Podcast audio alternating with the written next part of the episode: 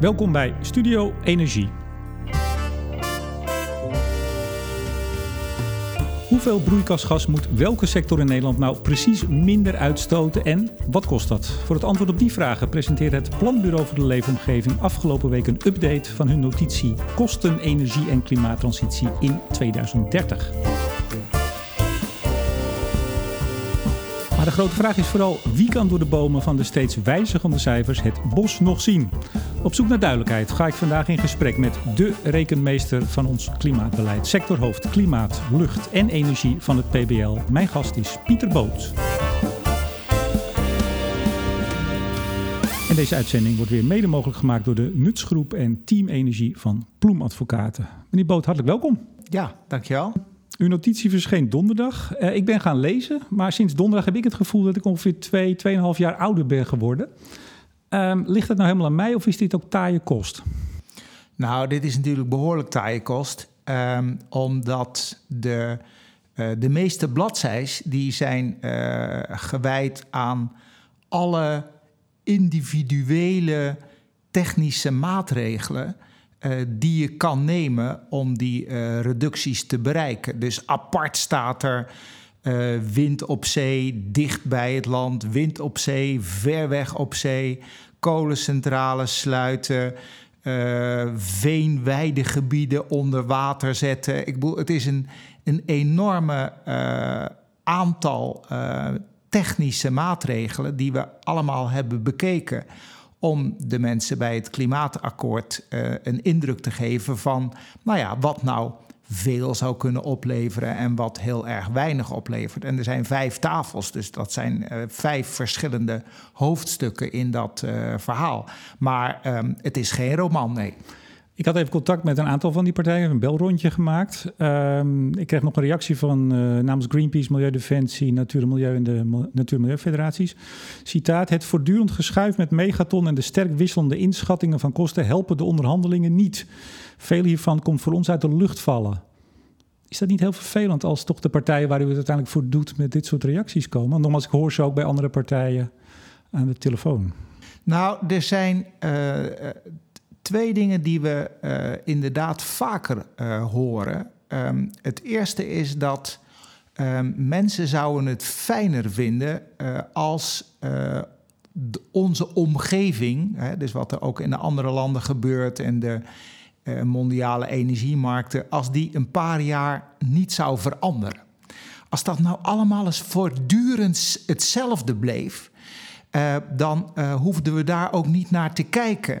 En dan was ook uh, de kostenverhouding van opties, die bleef hetzelfde. Um, en uh, hoeveel we uh, verwachten uit Duitsland te importeren, verandert dat niet. Dat is natuurlijk allemaal veel makkelijker als de wereld hetzelfde is. Maar dat is die nou eenmaal niet. Dat is het ene. Uh, en het tweede is dat uh, technologische veranderingen uh, van bepaalde uh, opties gaan best snel. Um, dus uh, het klopt dat wij uh, anderhalf jaar geleden uh, andere, andere cijfers hadden.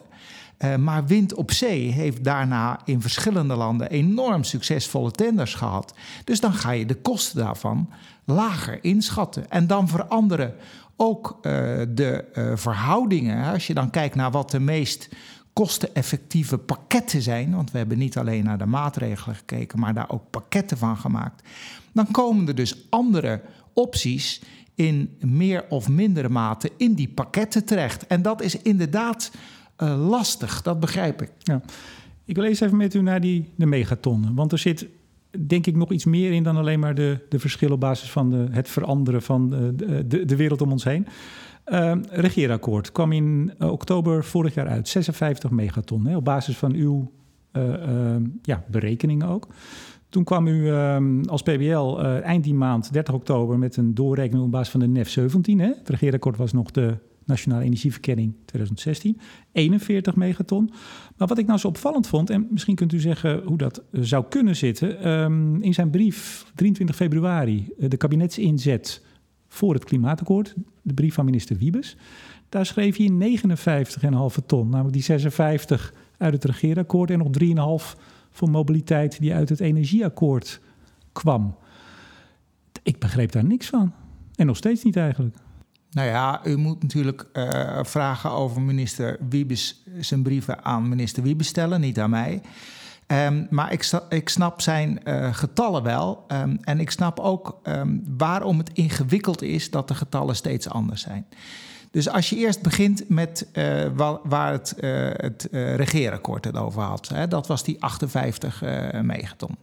Oh, zesenvijftig megaton. Um, dat was inderdaad gebaseerd op de Nationale Energieverkenning van tweeduizend zestien. Nu hebben we uh, de, in deze kostennotitie hebben we alles gebaseerd op de Nationale Energieverkenning uit tweeduizend zeventien. Um, dus dat is een andere uh, internationale wereld. Um, met alweer meer beleid. Want ondertussen zijn we ook weer een jaar verder met de uitvoering van het Energieakkoord.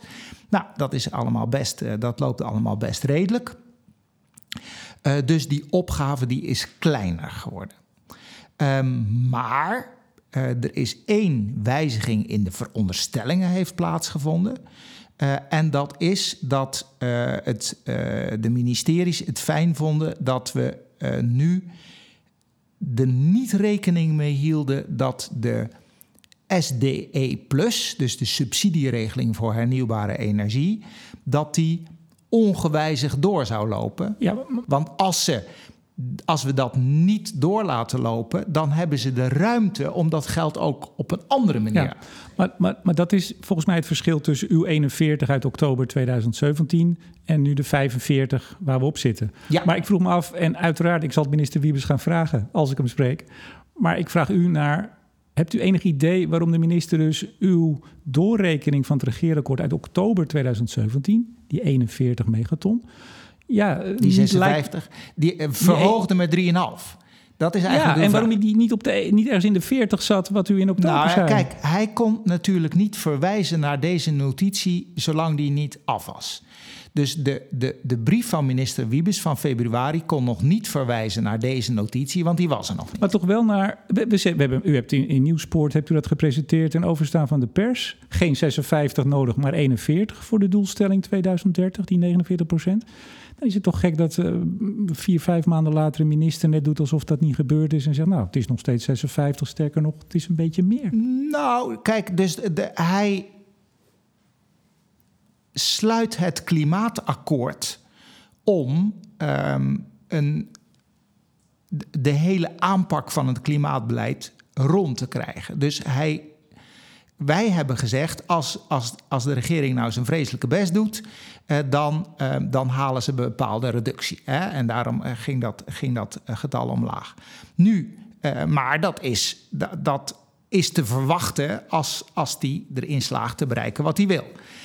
Um, dat is dus niet een hard gegeven. Dus ik vind het uh, heel netjes van de minister dat hij zegt, nou, ik neem eerst de, uh, de basisraming, hè, zoals die er al ligt, uh, om aan te geven wat, uh, wat mijn taak is. En hij heeft er één bij gedaan. Dat is inderdaad zijn eigen keuze. Dat is dat men uh, gezegd heeft, kijk, in het energieakkoord Uh, zit één afspraak over tweeduizend dertig. Hè. De rest gaat allemaal over tweeduizend twintig en tweeduizend drieëntwintig. En dat is wat men in het verkeer wil bereiken. Uh, dus hij heeft gezegd, hé, hey, die afspraak die hebben ze al gemaakt. Uh, dus ik neem dat in de opgave gewoon maar mee. Uh, want dat is nog niet ingevuld, hoe men dat wil doen. Dus die drieënhalf megaton die ze eigenlijk al wel afgesproken hebben, maar nog niet ingevuld, die neem ik mee als te vervullen opgave. Ja. Dus zo heeft hij zijn eigen doelstelling wat verhoogd. En dat heeft hij in de brief van vorige week heeft hij dat herhaald. Vorige week kwam hij in zijn brief tot vijfenveertig megaton. Uh, dan kijk je meteen naar de tabel die erin zit. Daar kwam hij op uh, achtenveertig komma zeven. Dat is dan het verschil volgens mij in landgebruik, hè? Ja, ja, ze hebben iets ingewikkelds gedaan met het landgebruik. Uh, en dat is ook wel een beetje uh, veroorzaakt door het regeerakkoord. Um, het um, regeerakkoord die hinkt daar een beetje op twee gedachten. Uh, die heeft aan de ene kant uh, heeft die bij de, de opgave van hoeveel megatonnen broeikasgassen we nou terug moeten, Uh, heeft hij het landgebruik niet meegerekend. Uh, want uh, in de, de meest gebruikte statistiek zit dat cijfer niet. Uh, maar in de maatregelen die je kan nemen om die uh, megatonnen te uh, reduceren, heeft die het landgebruik... Is, heeft het regeerakkoord het landgebruik wel meegenomen. Dus dat is een beetje inconsistent. Um, en uh, minister uh, Wiebes die heeft dat uh, nu opgelost in de brief, in zijn brief...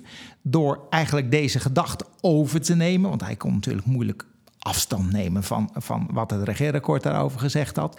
Maar hij heeft ook gezegd, ja, eigenlijk is het wel een beetje raar. Dus eigenlijk zou het wel heel erg nuttig zijn als het landgebruik nou ook een extra bijdrage zou leveren. Zo komen we dus op de vijfenveertig versus de... Maar dan vond ik het wel weer grappig dat ten eerste kon je die vijfenveertig niet in de tabel vinden. Dat is dan verklaarbaar. Maar in uw rapport of uw notitie staat achtenveertig komma acht. Dat is weer een tiende verschil. Ja, maar dat zijn natuurlijk afrondingen. Ja? Uh, de, ja. Zitten ze Kijk, dat niet gewoon uit uw notitie over te tikken? Dat lijkt me namelijk wel, lo- ja, wel logisch. Ja, goed, maar ik bedoel, de, de, de, de, de, de zitten, la, laten we nou ook niet doen alsof alle nul komma nul een megaton... alsof dat allemaal hele definitieve waarheden zijn. Nee, nee, maar, meneer, Zeker dat landgebruik, dat... dat Dat is natuurlijk niet voor niets dat dat tot voor kort helemaal nog niet eens in de, in de cijfers zat. Want dat, dan moet je dus schattingen gaan maken van hoeveel uh, C O twee de bossen opnemen... en hoeveel de veenweides uitstoten. Dat, maar, maar meneer, en dat zijn Boot, allemaal schattingen. Meneer, ja. meneer Boot, dit gaat toch niet om afronding? Dit is toch gewoon verkeerd overgenomen? Het hele getal achtenveertig komma zeven komt niet in uw rapport voor. Wel achtenveertig komma acht. Iemand heeft dat toch gewoon verkeerd zitten tikken. En wat ik eigenlijk bedoel... Uh, ik heb gisteren, wat ik u zei, een belrondje gemaakt... en heel veel mensen die snappen het niet meer. Denkt u niet dat dit daar een beetje aan bijdraagt? Misschien wel een beetje boel? Nou, um, ik heb geen enkel oordeel over uh, hoe minister Wiebes zijn brieven schrijft. Dus uh, of die iets verkeerd overgetikt heeft... of dat wij ergens halverwege ons rapport... één keer het op een andere manier afgerond hebben... dat weet ik niet. Um, dat voor uh, mensen die ermee moeten werken... deze... laten we zeggen, zondvloed aan cijfers uh, ingewikkeld is... dat uh, ben ik helemaal met u eens. Dus ik denk het belangrijkste is dat mensen proberen... hoofdzaken en bijzaken uit elkaar te houden. Dat we nu weten waar zijn de grote opgaven... en waar zijn in de getallen de kleine opgaven. Dat weten we nu tenminste. Oké, okay. Laten we even naar de verschillende sectoren gaan, of de tafels. Um, twee grote verschillen, hè? Vooral in uh, industrie, van tweeëntwintig megaton in het regeerakkoord nu naar veertien komma drie. En met name C C S, afvangopslag C O twee, is flink teruggegaan. Uh, waarom? Ja, uh, dat heeft een, een hele, uh, eigenlijk een hele toevallige reden. Um, dat is, um, de, we hebben dus opnieuw naar al die kosten gekeken. Uh, en daardoor zijn een aantal uh, opties zijn goedkoper geworden. Ik noemde al uh, wind op zee en uh, wind op land en uh, zon-P V. Die zijn allemaal goedkoper geworden. Um, en um, in uh, de berekeningen ten behoeve van het um, uh, regeerakkoord... zat die C C S, dat, dat was de duurste maatregel die we erin hadden zitten... en die nodig was om aan dat totaalgetal te komen. En het was een hele grote. Hè, want, want de, de, Zegt u nou de duurste? Het was toch juist een hele kostenefficiënte? Nee, dat was als je, als je ziet... we hebben ook in de Kamer... hebben we, laten we zeggen, uh, sheets laten zien... waarin, laten we zeggen, de volgorde stond... van de maatregelen van het allergoedkoopst... naar... de duurste die je nog nodig had om de doelstelling te halen. En dan zie je dat helemaal zo. En dan zie je dat die C C S in de industrie... Er zijn vormen van goedkope C C S... maar we, we onderscheiden wel vijf vormen C C S. En je hebt de algemene en je bij de ammonia en bij de staal. Maar dan heb je ook nog een categorie... algemene C C S voor de industrie. Dat is een beetje een verzamelcategorie. En die was vrij duur. Maar die was nog nodig om aan die, aan die grote opgave uh, te komen. En doordat nu er meer uh, wind op zee bij zit... en zeker meer wind op land, want die hadden we de vorige keer niet bij... en omdat we uh, wat meer opties hebben genomen... met name in, een, in het transport hadden we nu wat, wat meer tijd... om gewoon ook nog eens naar het vrachtvervoer te kijken en dat soort dingen. Um, en daardoor waren er dus nu meer goedkopere opties. En daardoor was die C C S in de industrie niet meer nodig om die vijfenveertig megaton uh, te halen. Uh, dus... Maar heb ik dan dus echt het helemaal verkeerd begrepen, dat ik dacht dat er zoveel C C S in zat, omdat het nou juist zo kostenefficiënt was? Nou, ja, dus. d- er zijn vormen van C C S heel kostenefficiënt, maar er zijn ook vormen van C C S die vrij duur zijn. Maar er zat achttien megaton in het regeerakkoord. In en daarvan was, was zeg nou maar negen vrij kostenefficiënt en negen echt aan de dure kant van die maatregelen. En die tweede negen, die zijn nu niet meer nodig. Nu zit er uh, zeven komma twee in voor de industrie, zeven komma twee megaton. T- toen het, uh, het regeerakkoord uitkwam, was dat ongeveer de grote steen des aanstoots. Die, die enorme hoeveelheid, ik uh, quote maar even wat, uh, wat partijen, enorme hoeveelheid C C S. twintig totaal, hè? achttien industrie en nog twee voor de, de afvalverwerking. Uh, nu lijkt het ineens heel erg veel minder in, zeg ik maar even, een paar maanden tijd. Begrijpt u dat er misschien partijen zijn die zeggen, ja, ik, ik snap dit niet. U legt het goed uit hoor, maar het, ja, kijk, het enorme verschil. Ja, ik, vind de, de, ik, ik snap dat allemaal. Uh, maar het is vooral als, kijk, als mensen al die, die megatonnen als absolute waarheden gaan zien, waar niet meer over nagedacht hoeft te worden, dan, uh, dan uh, zit je hiermee. Wij bedoelen het zo dat we zeggen, kijk, uh, alle sectoren, alle tafels, die uh, hebben dingen te doen. Als je nadenkt over wat meer en minder kosteneffectief is in Nederland, dat is nuttig om te doen, omdat je daarmee weet dat qua procenten van hun emissies het erg duur zou zijn om alle tafels precies evenveel te laten doen. Hè? Er zijn nou eenmaal oplossingen, aanpakken die goedkoper zijn dan andere. Daarom komen wij tot de conclusie, de elektriciteit kan echt meer doen dan de gebouwde omgeving. En dat is omdat nu aanpakken in de elektriciteit relatief goedkoop is. Dat is ook helemaal niks bijzonders, want in een land als Engeland zegt de Committee on Climate Change p- precies hetzelfde.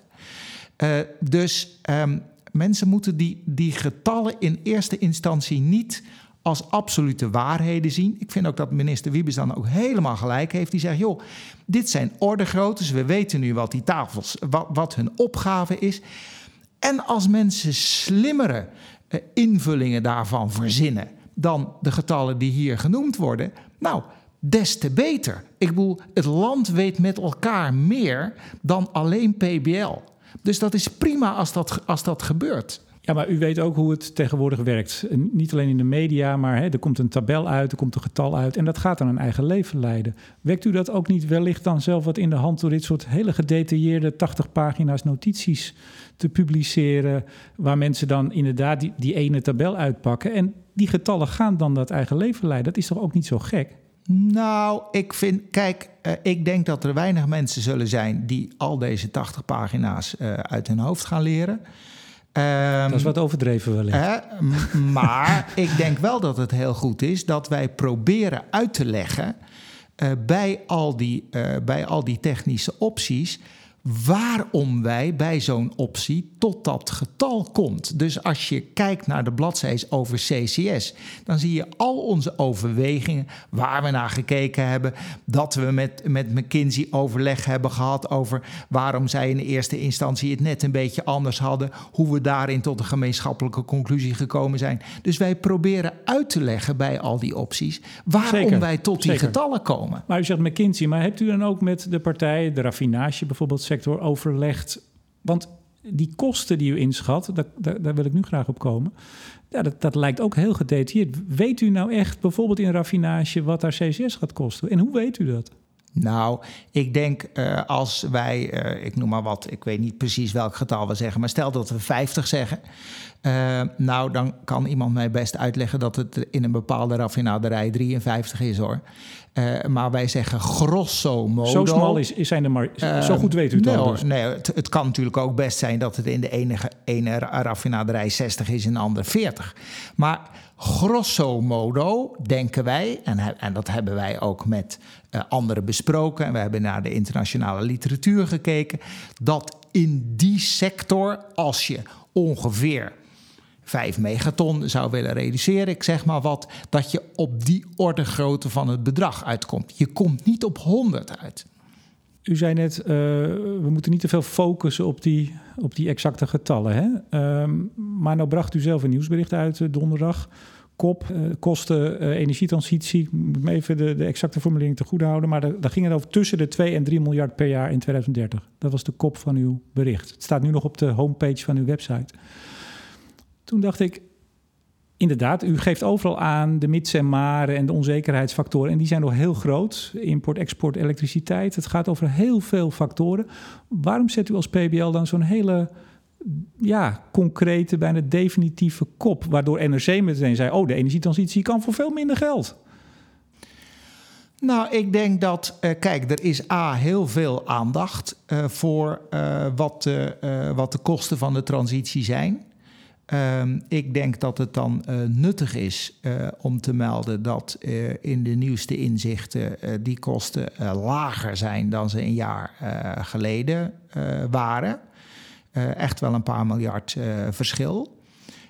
Um, en ik vind twee tot drie miljard, vind ik een, een, laten we zeggen, geeft een mooie indruk van waar je het over hebt. Niemand zal toch veronderstellen dat als wij zeggen een kop van twee tot drie miljard... dat, dat wij veronderstellen dat het exact twee komma vierentwintig miljard is. Nee, het is twee tot drie miljard nou ja, en dat is de orde grootte. twee komma één tot drie komma twee. Ja, dat dus is natuurlijk wanneer, is op, wa, hoe we dat opgebouwd hebben. Ja. Nog even iets over die kosten. Hè? Dat zijn de nationale kosten. Begrijp ik ja. altijd. Wat, wat zijn nationale kosten? Nationale kosten, dat zijn de kosten die je maakt als maatschappij in zijn geheel. Dus dat zijn niet de kosten die de overheid maakt of die één van de partijen uh, maken, maar de kosten die je bij elkaar maakt. Dus neem een voorbeeld, als je wind op zee neerzet, dan uh, komen er investeringen van windmolens op zee. Die, worden, die krijgen een fundering. Er komt een net, uh, gaat er naar die zee toe. Maar het net in het binnenland moet ook weer verzwaard worden als je die uh, elektriciteit ergens kwijt wil. Al die kosten zitten erbij. Uh, maar dat kan natuurlijk op heel veel manieren Uh, ingevuld worden. Het kan zijn dat we dat via de netbedrijven betalen. Het kan zijn dat de overheid zegt, uh, de burger moet het vooral betalen, of de bedrijven moeten het vooral betalen, of we delen die kosten. Daar, d- dat is natuurlijk een politieke beslissing. Dus wij hebben uitgerekend, die totale kosten zijn ja. zoveel. Dat is dan eigenlijk afgezet tegen het basisscenario, vroeger heette het basisbadreferentiescenario. Ja, ja. Want dat krijg je natuurlijk ook met zo'n kop, twee tot drie miljard. Nou, dat is eigenlijk best goed te doen. Uh, minister Wiebes had het op een gegeven moment over uh, één tot drie procent van het B B P. Dat is zeven tot eenentwintig miljard. Hè? Dat is een enorm verschil. Maar even dat referentiescenario. Ja, wat kost dat? Ja, dat is een hele goede vraag die ik Dank mij u. ook voortdurend stel. uh, en het antwoord is dat, dat je dan wel heel erg veel veronderstellingen moet maken om daar een um, zinvol antwoord op te kunnen geven. Maar als u twee tot drie kunt zeggen over wat ja, we dat, nu gaan doen, dan kunt u toch ook wel orde grootte van het referentiepad? Uh, nee, nou, dat is dus lastiger, want dan moet je bijvoorbeeld... Kijk, wij, wij hebben hier gezegd wat de extra kosten zijn. Nou, dan, dan zeg je dus, nou, er, er komt een C C S-installatie, dus de koolstof wordt afgevangen en opgeslagen en die wordt in uh, vijftien jaar afgeschreven, huppelde, buppelde, bup. Hè. Dus de, je, je, je legt uit hoe je tot die kosten komt.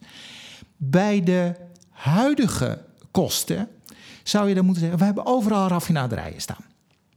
Wat kosten die raffinaderijen nou precies? Uh, technisch zijn ze waarschijnlijk al lang afgeschreven. Uh, dus kosten ze dan niks?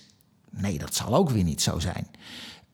Uh, dus het, je, je moet heel veel veronderstellingen maken om uh, tot een getal te komen van wat het nu kost. Maar, maar bijvoorbeeld, we hebben tot nu toe met dit jaar inclusief vanaf twintig dertien drieënveertig miljard S D E-subsidie toegezegd. Of zijn we aan het toezeggen nog een stuk dit jaar, maar drieënveertig miljard.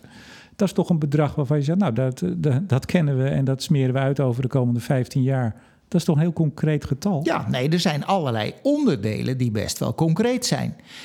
Um, maar ik zal nog een voorbeeld noemen. Uh, het autosysteem. Wat, wat kost dat nou precies uh, aan welke beleidskosten? Mensen kopen een auto. Um, wel, welke kosten daarvan komen door het klimaatbeleid? Want dat zou je willen weten. Je wil niet weten hoeveel kost het om een auto te rijden, maar je wil weten hoeveel kost het beleid wat, wat er nu al is in die auto's. Nou, moet je dan twintig jaar teruggaan met de normen van, van auto's? Of zeg je nee, we rekenen alleen de normen van de afgelopen vijf jaar. Of neem je de normen van altijd. Ik bedoel, je kan, je kan er natuurlijk wel iets aan doen en dan kom je er op een getal. Maar la, ja. laat ik het dan anders zeggen. Ga ik toch weer even over minister Wiebes iets vragen. Hij zegt zeven tot eenentwintig miljard als we het goed doen. Als we het efficiënt doen, zei hij er nog bij. Uh, per jaar tot tweeduizend vijftig. Dat is zo grosso modo vijfhonderd miljard. Is dat een getal waarvan u zegt, nou, dat, dat zou best dus zo in de richting kunnen zijn? Of nou ja, kijk, die, die getallen van één tot drie procent van het uh, bruto nationaal product voor effectief klimaatbeleid, die getallen worden veel genoemd. Hè? Dus in de internationale literatuur kom je voor de uh, rijke landen dat soort getallen tegen. En daar zit dan ook weer een heel stuk investering in, hè? Want dat is natuurlijk ook altijd de discussie. Wat zijn kosten precies? En waar investeer je iets, waar, wat creëert weer werkgelegenheid? Of is dat weer een heel andere discussie? Nee, dan, dan ga je ervan uit dat uh, zonder dit beleid je, dat alles zijn gang was gegaan. Uh, en um, je rekent dat wat door het beleid tot stand komt, reken je als extra uh, kosten. Hè? Dus je zegt dan niet in die sommen, hé, hey, er is een hele nieuwe bedrijfstak ontstaan en door die bedrijfstak hebben we extra exportmogelijkheden gecre- gecreëerd. Dus dat zijn eigenlijk allemaal weer, weer nieuwe baten. Dat reken je gewoon oh, niet mee. Je, je zegt buiten. Gewoon, dit zijn de kosten, dat hadden we anders niet gedaan en die rekenen we. Maar goed, het zijn dus, je, je, je, je krijgt ook weer wat voor terug. Ja. Da- dat is het eigenlijk. Ja. Oké. Okay. Nou, um, hebt u de notitie uitgebracht? Uh, nou, daar zat iedereen met smart op te wachten, begrijp ik. Hij lag er al een maand, hè, vanaf achtentwintig maart. Enig idee waarom hij zo lang uh, op het ministerie bleef liggen? Nou, d- daar is natuurlijk wel uh, al in de pers over gespeculeerd. En uh, in de pers is gezegd dat komt door een aantal meningsverschillen tussen ministeries. Um, over ho- hoe ze dit in hun opgaven wilden vertalen. En had de pers het goed? Uh, dat moet u aan de ministeries vragen. Maar wat is uw... U, u hebt overleg met het ministerie. Hebt u daar een beeld van of helemaal niet? Nou, um, ik denk niet dat ze er heel erg vaak uh, ver uh, naast uh, zaten. Maar voor de details vraagt u het hen zelf. Zeker. Um, Ze gaan nu in de onderhandelings... Althans, de, de tafels zijn, dacht ik, vooral nu nog in de inventarisatiefase geweest. Ze gaan geloof ik vanaf deze maand, half deze maand, eind deze maand echt het onderhandelen, de onderhandeling in. Uiteindelijk ligt daar een resultaat, hopen we. Dat gaat u natuurlijk ook weer uitrekenen. Als we nou kijken naar toch de verschillen die er kunnen zitten in een aantal maanden, in uitgangspunten, in de wereld die verandert, hè, daar begon u mee.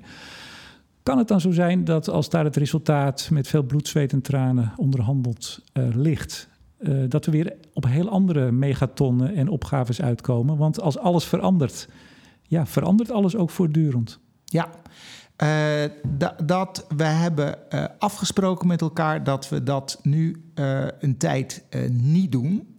Uh, dus P B L heeft gezegd, P B L brengt elk jaar zo'n Nationale Energieverkenning uit. Um, en we hebben gezegd, uh, we doen dat uh, dit jaar uh, maar een keer niet. Uh, j- Niet omdat we dan niet op een zinvolle manier de laatste inzichten konden laten zien. Maar omdat inderdaad als we dat nu nadat de hoofdlijnen van het uh, klimaatakkoord hopelijk uh, tot stand zijn gekomen en we dat hebben uitgerekend. Als we dan weer een nationale energieverkenning zouden uitbrengen, dan zou iedereen echt in alleen nog maar in verwarring zijn. Uh, dus dat doen we gewoon een keer niet. Dat zal dus wel betekenen, waarschijnlijk, mogelijk dat volgend jaar uh, de, uh, de inzichten over wat er in de wereld gebeurd is echt behoorlijk anders zijn. Hè? Want ik bedoel, volgend jaar weten we veel meer of in Duitsland kolencentrales dichtgaan of, of niet. Ja, dat wisten we anderhalf jaar geleden natuurlijk allemaal niet. Maar moeten we misschien ook niet veel meer accepteren, inderdaad, de wereld verandert. Wat we nu als kostefficiënt zien, kan het over een half jaar uh, niet zijn. Kan er wel afva- afvallen hè, uit het pakket. Moeten we niet gewoon accepteren dat je dus soms keuzes maakt die je op een gegeven moment moet maken, want we moeten door. die misschien wel niet zo kostefficiënt zijn. Die, die, die druk, zeker vanuit minister Wiebes of vanuit de coalitie, op het moet zo kostefficiënt, mag niks meer kosten dan, uh, dan nodig. Dat is toch een beetje de onderstroom. Is dat niet wat maakt dat we in deze verwarring zitten en wellicht over drie kwart jaar of wanneer u weer met cijfers komt weer zitten, dat we weer terug moeten? Nou, dat denk ik niet. Uh, aan de ene kant, ik denk dat uh, minister Wiebes al heel genuanceerd met zijn uh, inzet op de laagste kosten is ingegaan. Want hij heeft al gezegd, ik besef dat in tweeduizend dertig de wereld niet ophoudt.